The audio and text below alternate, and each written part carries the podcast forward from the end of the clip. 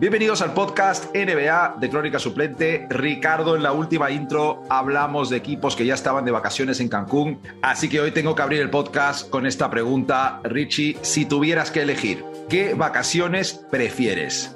Las de Kevin Durant en Grecia, viendo jugar a su amigo Mike James y de fiesta por las discotecas, posando con tías con su gorrita con el número 7 o las de Kristaps Porzingis en Sevilla con su novia en la Feria de Abril y en los toros, tío. Eh, ¿Qué pasa, Mario? Tío, ¿Cómo estás? Eh, pues la verdad es que la pregunta es complicada. No, no te voy a mentir. O sea, la, de Durant me parece Muy bien. la elección más, más acertada. Primero, hay que contar que Porzingis es un tío blanco de 220 y si te vas a Sevilla a la, feria, eh, vas a destacar bastante y puede ser un poco agobiante que todo el mundo te mire y te señale con el dedo. Ya no porque te conozcan, sino porque mides 220, tío. Entonces, el 220 por medio de las carretas y de las casetas y de todo eso tiene que ser tiene que ser bastante impresionante y agobiante también para él. Pero bueno, él, él vivió allí en Sevilla, ¿no? La gente que no lo sepa estuvo jugando ahí en, Liga Endesa en el Sevilla. Sí, señor. coleguita de, creo que de Billy también, que se hicieron amigos ese año que jugaron y siempre con muchas raíces del Betis y todo eso. Muy, le mola mucho el sur. Yo cojo, me voy con mi colega Mike James a verle jugar. Me voy además a, uno de los sitios más calientes de Europa para ver baloncesto. Y claro, ya acabamos la noche pues en una buena discoteca y, lo que surja. Eso digo que espero que por se haya puesto mucha protección solar. Eh, Ricardo, tenemos cuatro series bastante interesantes de las que hablar hoy. Solo recordar a la gente antes que nos puede seguir en todas las redes sociales arroba crónica suplente. Eh, lo único, ¿cuántas estrellas nos tiene que dejar la gente que nos escucha en Spotify? Pues cinco estrellas, tío, como cinco lobitos tiene la loba, lo mismo. a ello vamos.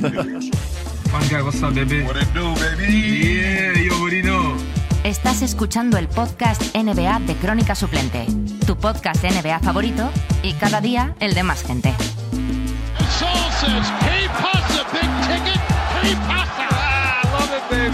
Unos, dos, tres. ¡Ole! ¡Ole! Wow. Alexi, change, change the face.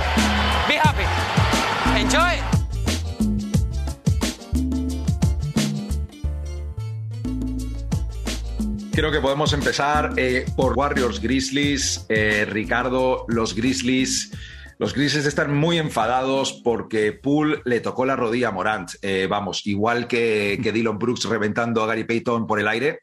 Eh, no vamos a entrar en materia sobre esa falta, tío, porque, bueno, y la suspensión que, conllevó, porque ya te he visto escribir párrafos en grupos de WhatsApp sobre este tema. Pero vamos, eh, los Warriors meten una paliza histórica a los Grizzlies en el primer partido en San Francisco, 142 puntos, segunda máxima anotación de la franquicia en su historia en playoffs ojo al dato, solo por detrás de los San Francisco Warriors, que metieron 143 contra los St. Louis Hawks en 1967, tío. Los Warriors actuales no anotaban tantos puntos en playoffs desde 2017 en un partido de su serie contra San Antonio. Eh, pero vamos, ya Morant se fue cojeando. El siguiente partido es mañana. Ricardo, mal asunto, ¿no? Son muy buenos, lo hemos hablado, es que son muy buenos. Ofensivamente son tremendos. Aparte de todo lo que has dicho, eh, también marcaron un récord histórico en la franquicia con un porcentaje de tiro del 63% en, mm. en playoff. Y, luego es que aparte de eso le sumas un 53% en, en acierto en los triples.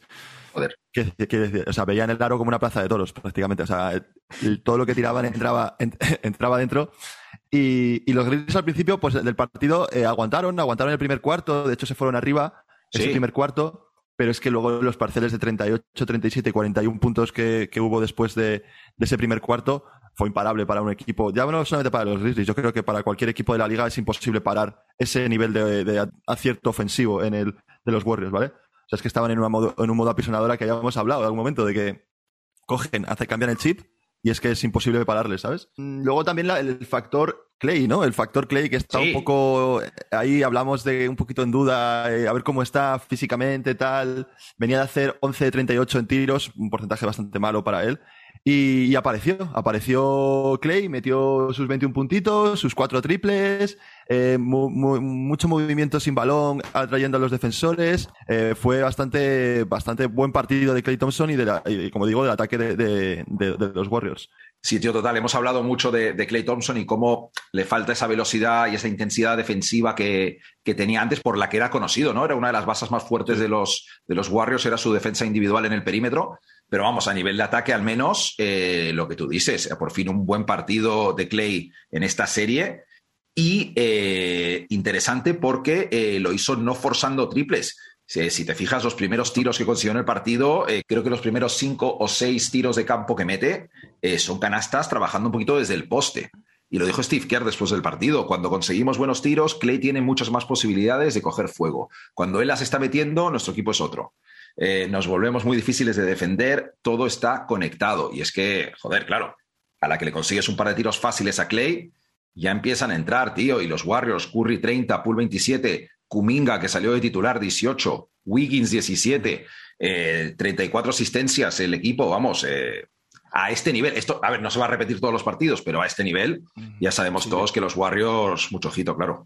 Yo, yo, también creo que hay que hablar de, los Grizzlies y darle un palo y decirles que hay que empezar a bajar el culo y defender un poco, ¿vale? Que los, que los Warriors son un equipo muy potente en ataque, pero, pero joder, es que acabas de decir a seis jugadores por encima de 10 puntos y, creo que perseguir todo el rato a los jugadores no es defender, es perseguir a un tío. Tienes que, tanto el entrenador como el equipo, tienen que hacer un tipo de cambio defensivo, planteamiento defensivo del siguiente partido para poder pararles sé que es difícil y sé que lo que digo también es, es una cosa complicada, ¿no? Porque. Chavales, defender, que los Warriors son defender. tal cual. O sea, es como que parece que estoy diciendo una, una, obviedad, pero no es, no es así, sino que es que es muy difícil defender este equipo y es que es la única bala que les puede quedar, porque si siguen con esta defensa, por lo menos este último partido, ¿vale? Este último partido, pues encima los Warriors siempre en su cancha son muy peligrosos. Y vamos, la, la historia a nivel de los Grizzlies en ataque, eh, mi impresión es que fue un partido bastante típico de un equipo joven con una superestrella que fuera de casa la estrella es el único que, tira del carro. Eh, bueno, estamos aquí con, eh, bueno, Bain 16, Jackson 15, Melton 12, pero muy poquito más, tío. Y Sí, a ver. Sí, pero al final del partido también ellos se fueron, entre comillas, no entiendo que no, pero bajaron un poquito los brazos porque estaban viendo lo que le estaba pasando por encima y estaban pues ya en modo de, pues que cómo consigo rematar esto, cómo paro a estos tíos y eso entiendo que también, ya no solamente en el marcador que te está metiendo puntos, sino que en la cabeza te están pegando unos, unos latigazos psicológicos de decir, es que soy incapaz de parar a estos y es que sigue metiendo y sigue metiendo y no encuentro la fórmula. Entonces, pues vamos a, yo si soy los Grizzlies, pensaría en lo que ha pasado poco, resetear la cabeza y empezar de cero. Como he dicho, bajar un poquito el culo para defender e intentar que los Warriors fallen alguna también. y también para, el siguiente partido hay que ver un poco el, nuevo, el nuevo drama que hay, en, la serie. Ya hemos visto lo que hemos hablado de la lesión de, de Gary Payton Jr. y esa falta fea que le provocó la, suspensión del partido de ayer a, a Brooks. Y hoy, hoy, bueno, esta noche ha pasado otra vez otro drama con, con Morant y ese agarramiento de rodilla que dicen que ha sido provocado para que se lesione, para que... Eh, a ver, yo sinceramente creo que... Tío, muy fuerte tienes que estar. O sea, tienes que tener una mano de Hulk para poder agarrar una rodilla y provocarle un esguince de rodilla. O sea, no, no creo que haya sido intencionado. Igual le intenta agarrar y le agarra y le pilla la rodilla, eso seguro. Pero yo creo que es un acto reflejo de agarrar, no que le fuera a coger la rodilla y le fuera a lesionar, no sé, no sé. La, mentalidad esta de, entrar en el pique y tal, al menos el pique de, faltas, no, no, es la, no es la forma para que Memphis pueda sacar esto adelante. O sea. No, no, no, para nada. Además, además, es que los Warriors tienen además bastante, tienen gente como de Draymond Green, que es, vamos, capitán general de, de todo ese tipo de cosas, ¿sabes? Se mueve ahí como pez en el agua en esa batalla, ¿sabes? Morán. Creo que tampoco tiene que llevarlo por ahí.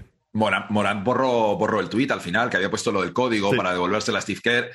Pero vamos a ver, lo primero, si Morán se ha lesionado la rodilla, no fue ni de coña con la mano de Jordan Poole no me jodas, hay incluso en esa jugada un momento mucho más claro donde puede haber sido, que son los instantes antes cuando Poole le golpea eh, con la rodilla al intentar entrar a robar la pelota. Y luego, vamos, antes hay una jugada también eh, donde Morant intenta llegar a cerrar un triple y cae un poco mal, ¿vale? Ahí puede haber habido perfectamente una hiperextensión. Eh, o sea que la verdad, genios de Twitter, hay que relajar un poco con lo de la manita, que, a ver, no soy médico, pero es casi imposible.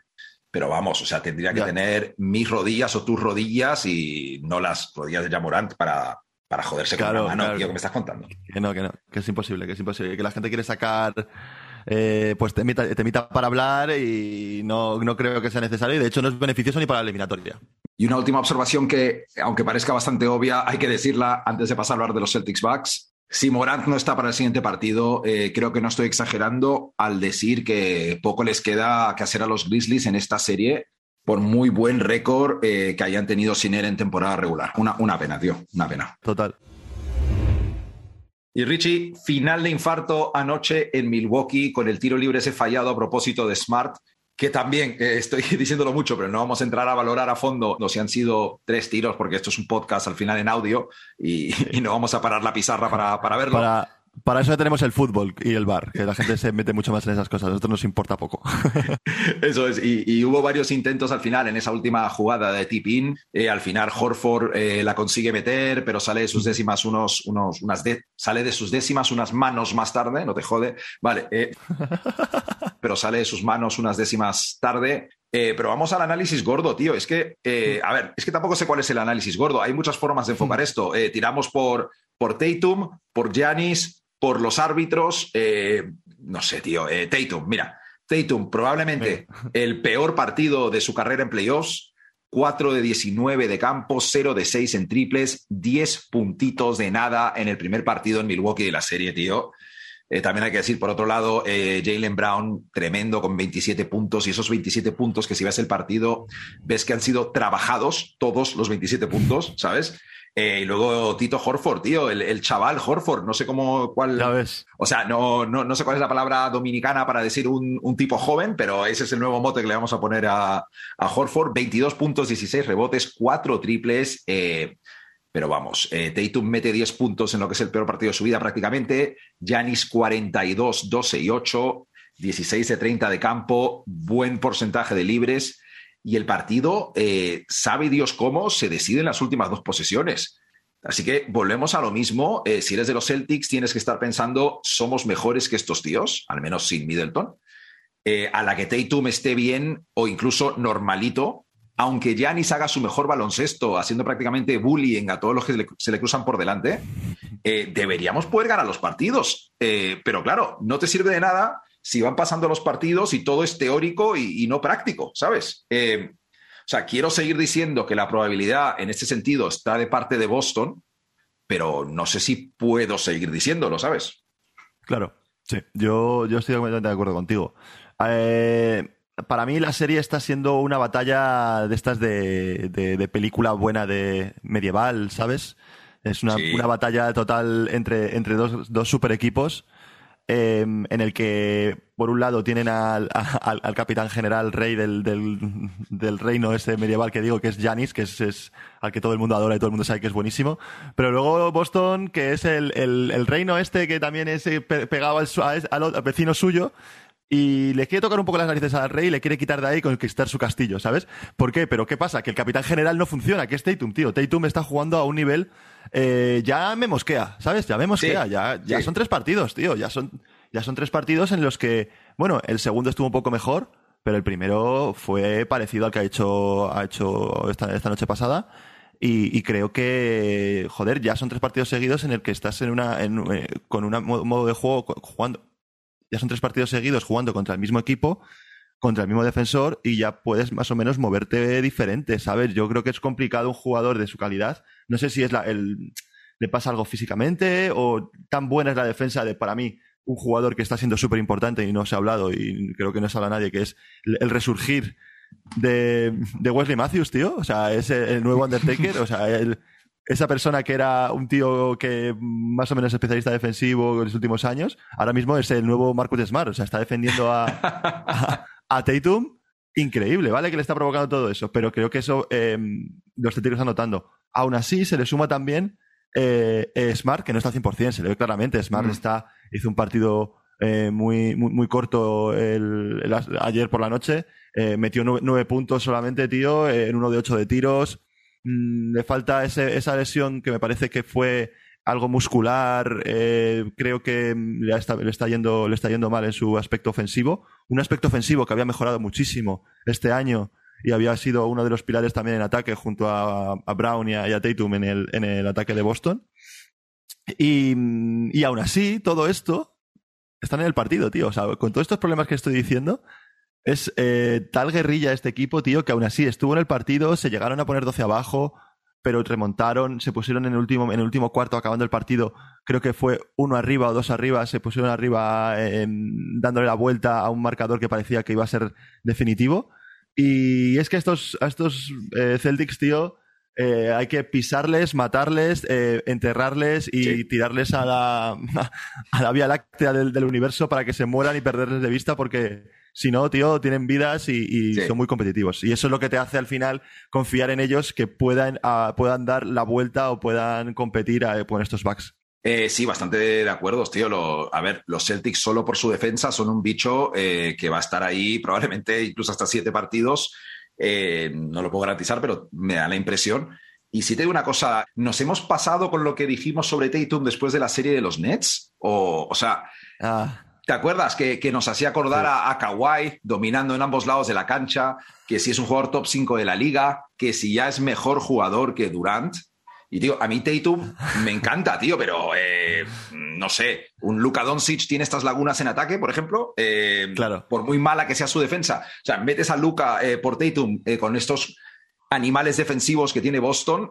¿A quién prefieres al final, tío? No es por generar polémica, pero hay que, hay que generarla, Matías, hay que generarla. Y es que la, la, NBA es un escenario en el que sobre reaccionas muy alocadamente sobre cualquier tipo de, de, cosa que pase y una de ellas es lo que acabas de decir de Tatum, ¿no? En la, en, le, en la eliminatoria de Brooklyn era eh, el nuevo Kevin Durant, eh, Durant era pues como hablábamos antes, prácticamente se podía ir a Grecia a jugar, ¿no? Bueno, realmente no, pero, pero era eh, ese Durant tan bueno que hablábamos de una temporada y como que no se vio ahí. Y ahora eh, estamos comparando a que Doncic es casi mejor en, funcionaría mejor en Boston que, en, que, que, que, Tatum. O sea, es la hostia este, este deporte y esta, este tipo de, de, de, opiniones. O sea, tienes toda la razón. Eh, lo de Tatum, eh, al final, el, el, cuarto partido ganan los Celtics, el tío mete 38 puntos y nos olvidamos por completo de lo que pasó en el primer partido y en el tercer partido. Esto es así. Sí. Una cosa que no me gustó, si te digo, es que a pesar de llevar una línea de tiro de 4 de 19, que no buscase el balón para jugarse ese último tiro, porque mm. a veces tenemos la imagen de, imagínate, un Kobe Bryant que a lo mejor ha metido tres tiros en todo el partido, pero va a ir a buscar esa pelota al final y va a meterla.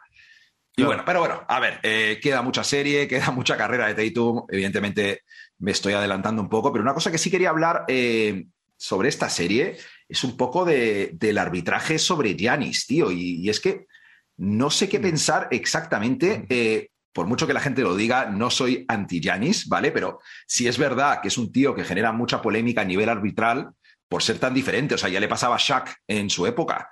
Y, y, más allá de las faltas que él genera atacando la canasta, que la mayoría de las veces son, no son tan discutibles, eh, uh -huh. me gustaría saber qué reuniones tiene el comité de árbitros sobre qué es una falta en ataque cuando Yanis medio arrolla a alguien o saca los codos en el poste es decir, no creo que sea tan fácil como que eh, juegan fuera de casa, así que más faltas en ataque, juegan en Milwaukee, menos faltas en ataque. O sea, que la gente sepa que hay una especie de junta, comité de árbitros, ¿vale? Donde los árbitros revisan partidos y los jefes de los árbitros indican cómo enfocar las cosas, los equipos mandan imágenes y de cosas que pasan en los partidos para quejarse, para, con la esperanza de que se arreglen ese tipo de cosas. Y me gusta pensar que esto es por el bien del juego, aunque no, no falta gente que dice que a veces es para mantener a las grandes estrellas en las series de playoffs.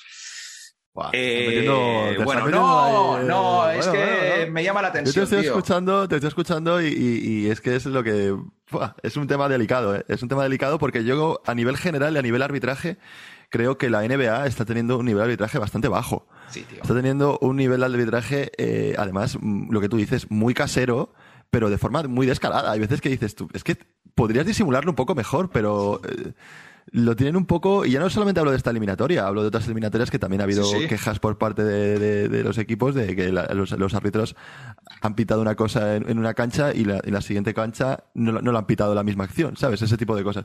Yo creo que bastante tenemos con las lesiones, Matías, como para ponernos a hablar de, de los árbitros. Así que Me parece- yo me parece justo. no me metería más en ese fregado. Y, y- y dejar claro que no intento quitar mérito a Giannis, que me puede gustar más Hombre. o menos como jugador, es evidentemente Claro. el tío más dominante de la liga, pero sí me hace gracia esto de que en un partido un equipo se queja de una cosa y los árbitros el siguiente partido en el primer cuarto ya están intentando demostrar que se han enterado de, de eso y Sí. no sé, Sí. tío, no sé. Tal cual, tal cual. A mí luego una cosa y para cerrar, lo que más me pone nervioso de los árbitros a día de hoy en la NBA es que cuando hay una mínima movida se vuelven putos locos a separarlo, tío. Como en plan, eh, tío, relájate, déjales que los chavales se digan tres cosas, pero entran como si... Ya. A pitar en el oído, ¿sabes? A mí eso me pone nervioso. Es un comentario un poco personal. No, y te voy a soltar algo personal, que para algo es nuestro podcast y es muy personal. Eh, yo estoy un poco intrigado de cómo usan algunos entrenadores el, el challenge Ah, ya. eh, para contentar a sus estrellas cuando sus estrellas creen que no han hecho falta, cuando evidentemente han hecho falta y le dicen al mister en plan que no ha sido falta y el tío, vale, eh, chaval, tranquilo, yo hago el challenge sabiendo Sí, que sí. ni de coña, es que ni de, Que ni de coña. Pero, y luego lo pierden para el final del partido. No sé, tío, me Sí. supera un poco, pero bueno. Eso es eh, otro tema también. vamos, venga, vamos a ello. Ricardo, Sixers Hit. eh, hay que dejar claro que cuando la gente escuche esto ya habrá visto el cuarto partido. Nosotros no, nosotros no, ¿vale? Pero eh, lo primero que quiero soltar es que si te viste el tercer partido de esta serie un viernes por la noche, pensando, vuelve en beat contra Miami, qué guapo, pues oye, mi más sincero pésame, no estás solo, yo también me vi el partido, qué partido para malo y aburrido, Sí, eh, lo hemos total. dicho varias veces, eh, nos encanta este baloncesto rocoso tipo de los años 90, conferencia este, pero queremos ver la versión moderna de este baloncesto un Sí. poco como el Back Celtics y no esta mierda de tercer partido que nos ofrecieron los Heat y los Sixers. Y, y Ricardo, tío, ¿quién hubiera dicho que si cambiabas a DeAndre Jordan por Joel Embiid, la cosa iba a ir a mejor? A mí me parece alucinante, francamente. Sí, no, sí. eh, hablando un poquito más en serio, tío, es que poco pudieron hacer contra Embiid. Eh, bueno, eh, sobre Embiid en sí no, pero sobre lo que supone la amenaza de Embiid para liberar espacios para, para sus compañeros solo con su presencia en ataque.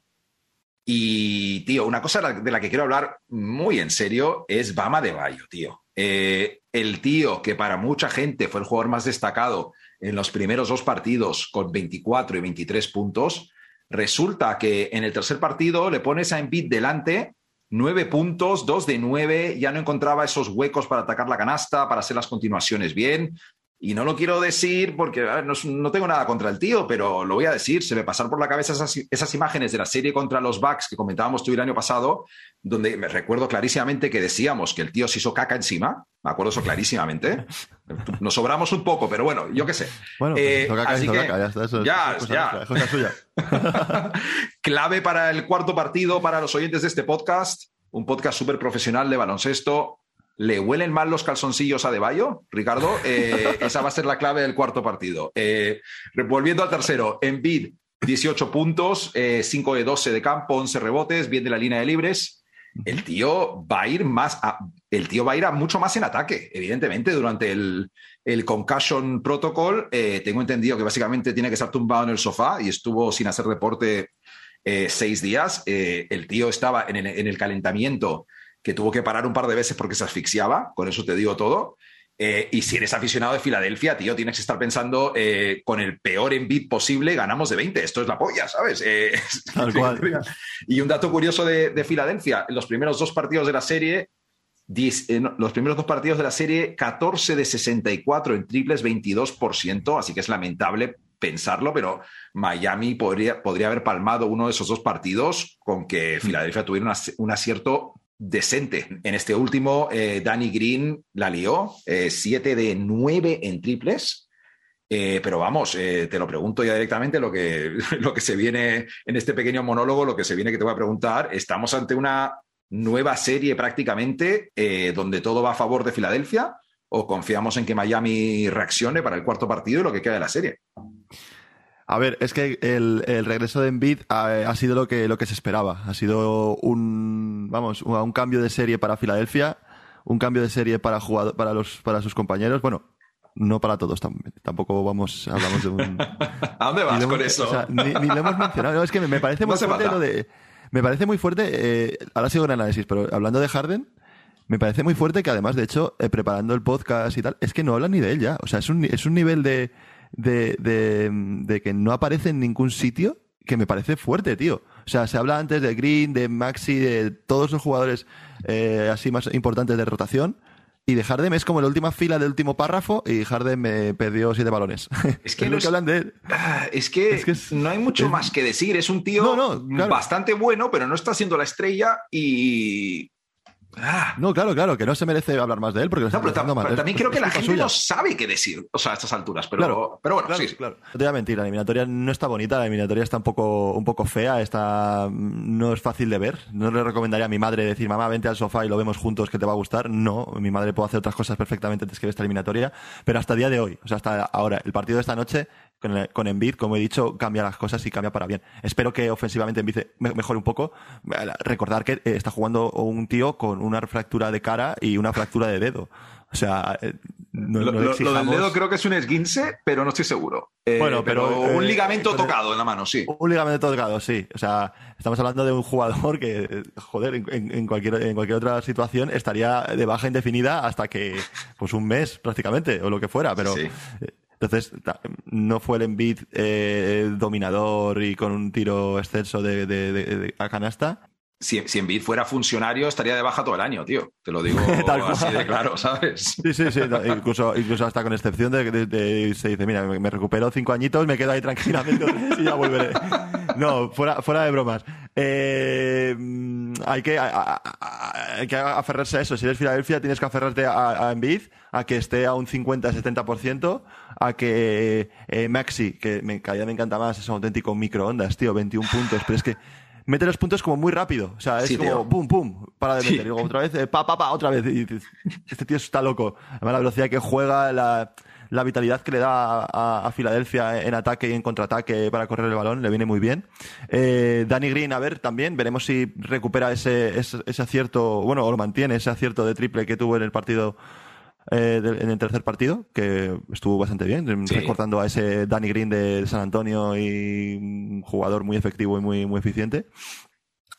Y por parte de Miami, yo creo que también hablar de, que, aparte de que no jugaron muy bien, creo que hubo un error a la hora de sacar a Lowry como titular y ponerle a jugar. Eh, creo que sacar a un jugador ¿eh? que estaba, claro, para probarse en un partido de playoff, tercer partido de playoff, no es el momento ni el sitio para hacerlo. Eh, podía haber sacado a otro jugador que estaba en más dinámica de equipo, en más dinámica de ritmo de juego, como puede ser Vincent, que estaba jugando, estaba jugando bastante bien, estaba aprovechando la, oportunidad, e incluso sacar a Lowry desde el banquillo, pero meterle de titular eh, no hizo nada. Eh, creo que no, ni, anotó, ni anotó una canasta. Eh, no le dio ritmo porque no estaba él con ritmo. Eh, veremos a ver si el partido de esta noche consiguen meterle un poco más de en dinámica de juego, yo espero que sí, y, pueda ayudar más al equipo, pero creo que fue un error por parte de, mira que siempre hemos elogiado a Spolstra y al equipo técnico de Miami, pero creo que fue un error, ya no sé hasta qué punto el jugador forzó para jugar y decir que estaba bien, pero creo que fue un error y estuvieron un poco lastrados, por así decirlo, durante todo el partido. Eh, hablando de gente que no rinde, tío, eh, Dwayne Dedmond, ¿de qué va, tío? o sea, creo que no le apetece jugar al baloncesto, tío, por cierto, pero bueno, eso es un tema.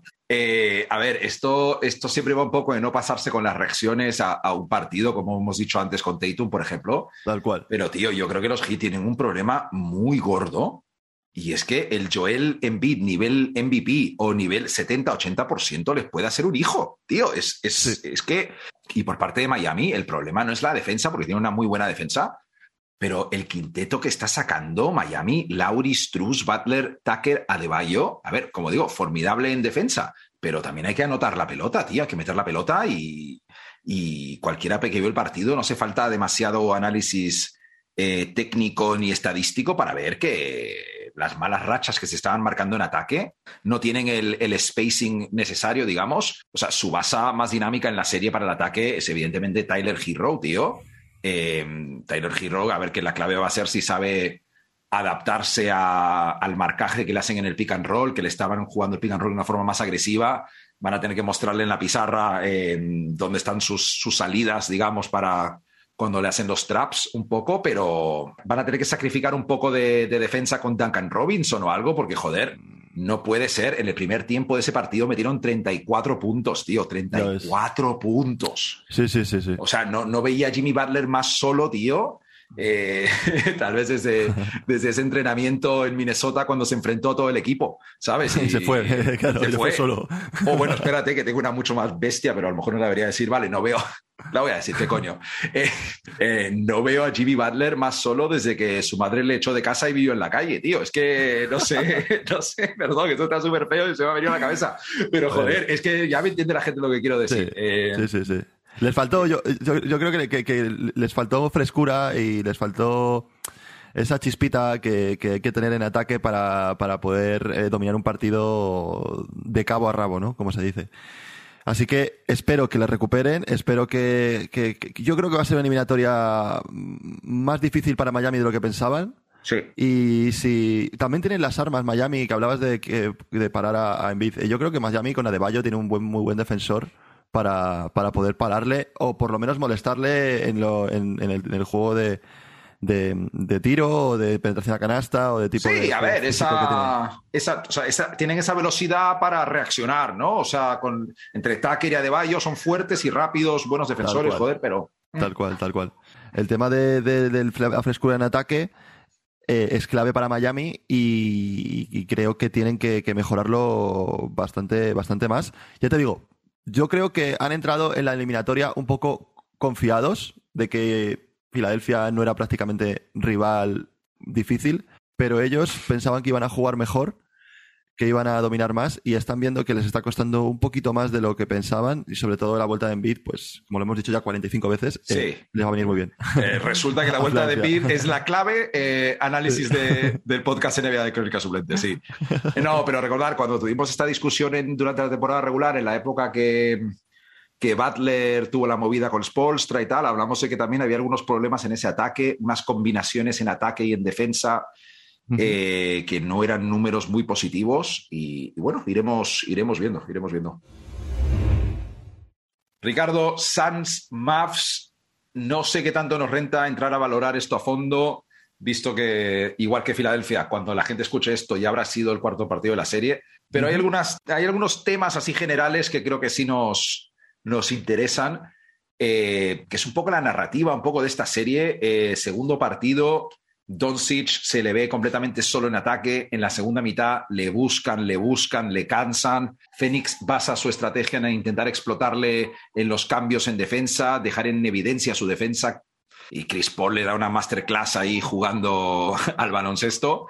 Todo el mundo está hablando de estas dos cosas después del partido, que es una, cómo reconstruir la plantilla de Dallas eh, o cómo seguir construyendo el equipo en torno a Doncic, que tenga más ayuda en ataque. Y la otra cosa que estuvo hablando toda la prensa es se pondrá en forma de una vez Doncic después de lo que ha pasado en defensa, se tomará en serio mejorar su defensa de cara al futuro. Y Jason Kidd lo dice después del segundo partido. Mira, tenemos que hacer un mejor trabajo protegiendo a Luca cuando los Suns van a por él. Y luego también dice, no es solo proteger a Luca, él tiene que defender, no hay ningún secreto. Le van a meter en todos los pick and rolls. A Dirk le hicieron lo mismo hasta que él dio un paso adelante. Si ellos anotan, anotan, pero puede ser que pero no puede ser que sea de la forma que ellos quieren. Eso es lo que dice Jason Kidd después del segundo partido. Y Dallas, joder, Dallas responde en el tercero, 103 a 94, y parte de la reacción pasó, y no me canso de hablar de él, de Jalen Branson, perdón, pero después de dos partidos nefastos, mete 28 puntos. Y la estadística, la estadística que más me ha gustado es que Jalen Branson atacó en el tercer partido la canasta en 26 ocasiones. Y combinado entre el primero y el segundo lo había hecho en 23 ocasiones, ¿vale? Eh, y no sé si esto es algo que se le ocurrió a Branson o se lo dijo algún entrenador. En plan, eh, Jalen, si atacas hasta el final, pues Booker no, Booker no, pero Booker no te puede parar y va a ir bien la cosa, tío. Eh, y, y, más allá de esto que digo de Branson, evidentemente no vamos a hablar de Doncic en ataque porque ya sabemos lo que hay. Lo importante del tercer partido, lo que tenemos que eh, echar un vistazo de cara al cuarto, es un poco la defensa de Dallas, que es un trabajo fantástico en el tercer partido.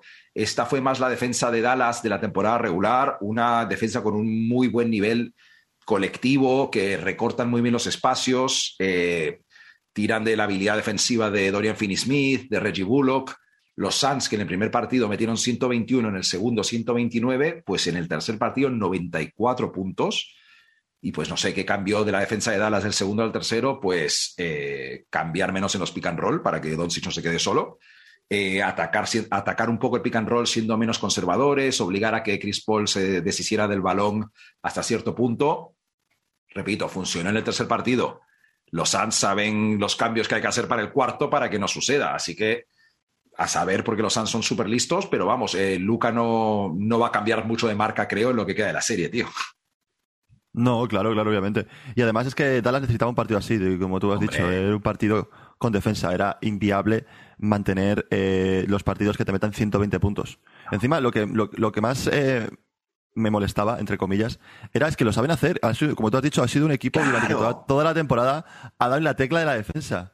Y en el momento que has dado en esa tecla, no la han tocado cuando la tenían que tocar, que es en playoff contra el mejor equipo de la, de la, de la NBA. Entonces, eh, no era normal que siguieran así con la defensa que tenían y con los jugadores que tenían para poder hacerla. Y le salió un partido perfecto en defensa. eh, o sea, tan perfecto que provocó que, que Chris Paul perdiera siete balones. Un jugador que. que- No es- siete balones es, en un mes, tío.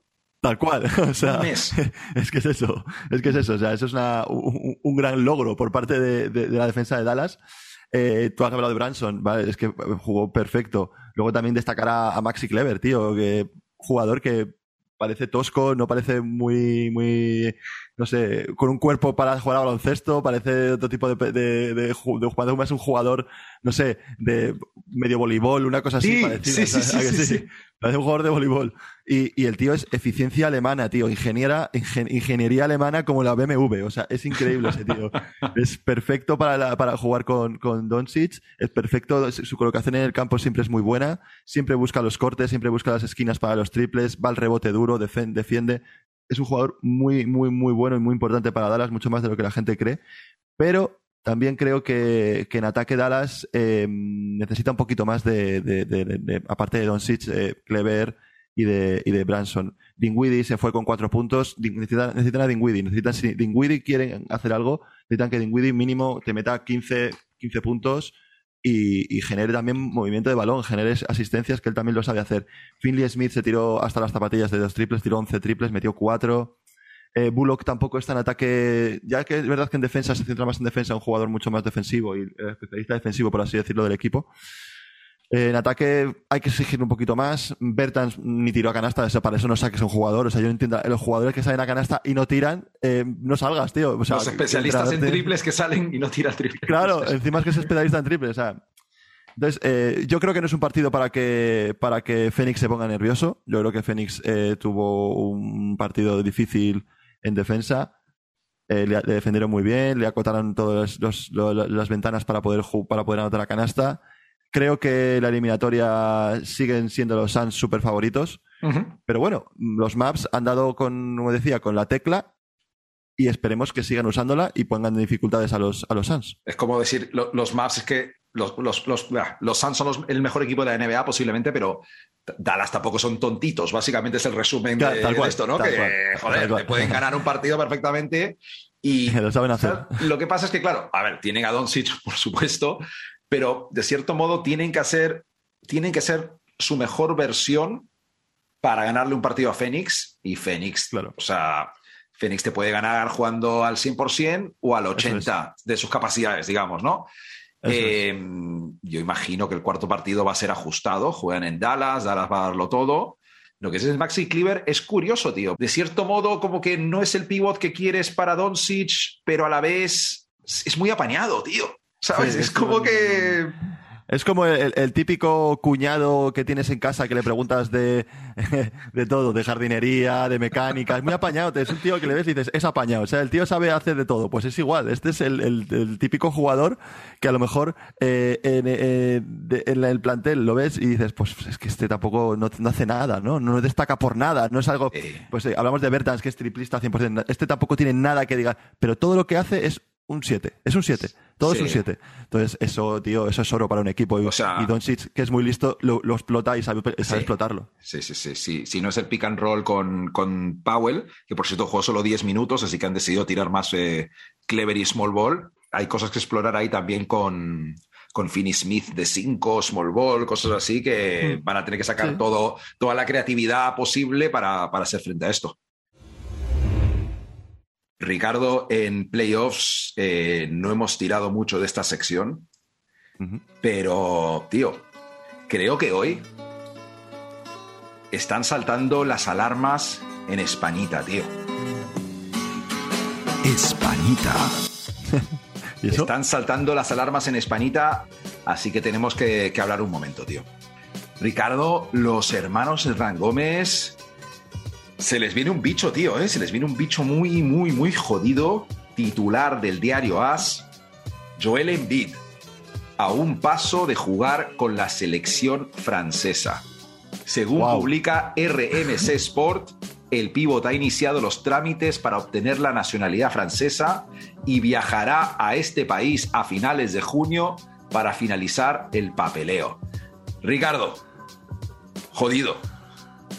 Yo, eh, yo estoy orgulloso que lo haga. ¿Sabes por qué? Porque los franceses nos tienen muchísimo miedo. Entonces, esto es un antídoto para que Hernán Gómez, para los hermanos Her- Hernán Gómez, no vuelvan a ser campeones del mundo, por ejemplo. O sea, ya es en plan, no puede ser. No puede ser. No, yo creo que es un, es un acto por, por parte de, de Francia. O sea, yo creo que, de hecho, eh, eh, nació en Camerún, ¿no? Eh, Sí, sí, eh, sí. Me parece. Yo creo que Colonia fue- francesa, es sí, sí. camerunés. Entonces, claro, están tirando a lo mejor de siglos antiguos atrás de como Camerún hace dos siglos fue francés, pues tú puedes jugar en Francia. No sé, alguna cosa de esas típicas locuras que hacían en la conquista de, África los franceses, porque si no, no entiendo cuáles son las para por qué puede jugar con Francia. Porque es no lo entiendo tampoco. Pues sí, sí, tiro, tiro directamente de artículo, mira. Embiid nació en 1994 en Yaoundé, Camerún, antigua colonia francesa y parte de su familia vive en Francia. No ha llegado a debutar con Camerún, estuvo cerca en el Afrobasket de 2015, por lo que podría jugar con otra selección si obtiene el pasaporte de ese país. Además, la normativa FIBA permite a un jugador naturalizado por selección, por lo que no habría impedimento para que Embiid jugara con Francia. Eh, vale, también te digo una cosa, eh, hay gente que se ha picado un poco, tío. Nuestro amigo ¿No? de los Knicks, ex de tus Orlando Magic, Evan Fournier, ha dicho jugar para un país al que no te une ningún vínculo es perturbador, dice Fournier. No es nada contra Joel, pero no me gusta cuando lo hacen otras selecciones. Es una falta de respeto para Gobert y para los jugadores que sacrifican mucho por ir con la selección. Eh, a ver, Fournier también igual lo está diciendo porque se ve que no va a la selección. Después de la lamentable temporada que ha hecho, igual ya está le están quitando el puesto y dicen, pues ya me, quejo y como no le voy a ver, pues por eso no lo digo, ¿sabes? No, no sé, tío. La verdad es que, que España lo hizo. España lo hizo con, con Mirotic, lo hizo con Ibaka. Y, Sí. y, bueno, tiene la oportunidad de hacerlo. A mí no me parece bien. Me parece que. Menos, sobre todo porque es Francia, ¿no? No sé, Francia es como que me da un poco de, de repelús ese- esa selección. Si alguien va a hacer trampa, que sean los nigerianos o los Claro, o España tío. o ¿sabes? Claro, tal cual, pero que Francia no. Además, es la selección que es de las cosas más gustosas que hay es ganarles en baloncesto, porque siempre van, que, creen que llevan el mejor equipo y siempre les tenemos tomada la medida. Así que, que le vamos a ganar igual. O sea, que si quiere jugar en Bid, que juegue, me da igual. Yo solo te digo que el Fournier este, eh, igual que ahí tenemos Españita eh, con Gasol, eh, Fournier daría para una sección de, de Francia, tío. Porque el otro día vi ¿Ah, un tuit suyo que ponía algo así como... Estoy en el aeropuerto comiéndome un Toblerone. ¿Cuál es tu chocolate favorito? Decía algo así, te lo juro, tío. O sea, nivel Pau Gasol, por ahí va, tío. Así que, Guau. eh, que bueno, eh, con esa noticia, al menos que tengas algo más que contarme sobre, sobre Francia. No, no, no, ba- ba- bastante, o- bastante. No, hablar, actualizar un poco si queréis a los Hernán Gómez, que creo que están ya están por Madrid, así que lo que hablábamos de vuestras hermanas con ojo. Y, Tío, tío. y, lo- y los demás, pues tranquilito, Gasol sigue haciendo el ridículo y poco más, poco más. Calderón muy a tope con los de drafteados, no sé muy bien qué tipo de relación tienen ahí, un poco rara, pero bueno, ellos verán. Y Sí, sí, volverá Españita y volveremos nosotros en los próximos días.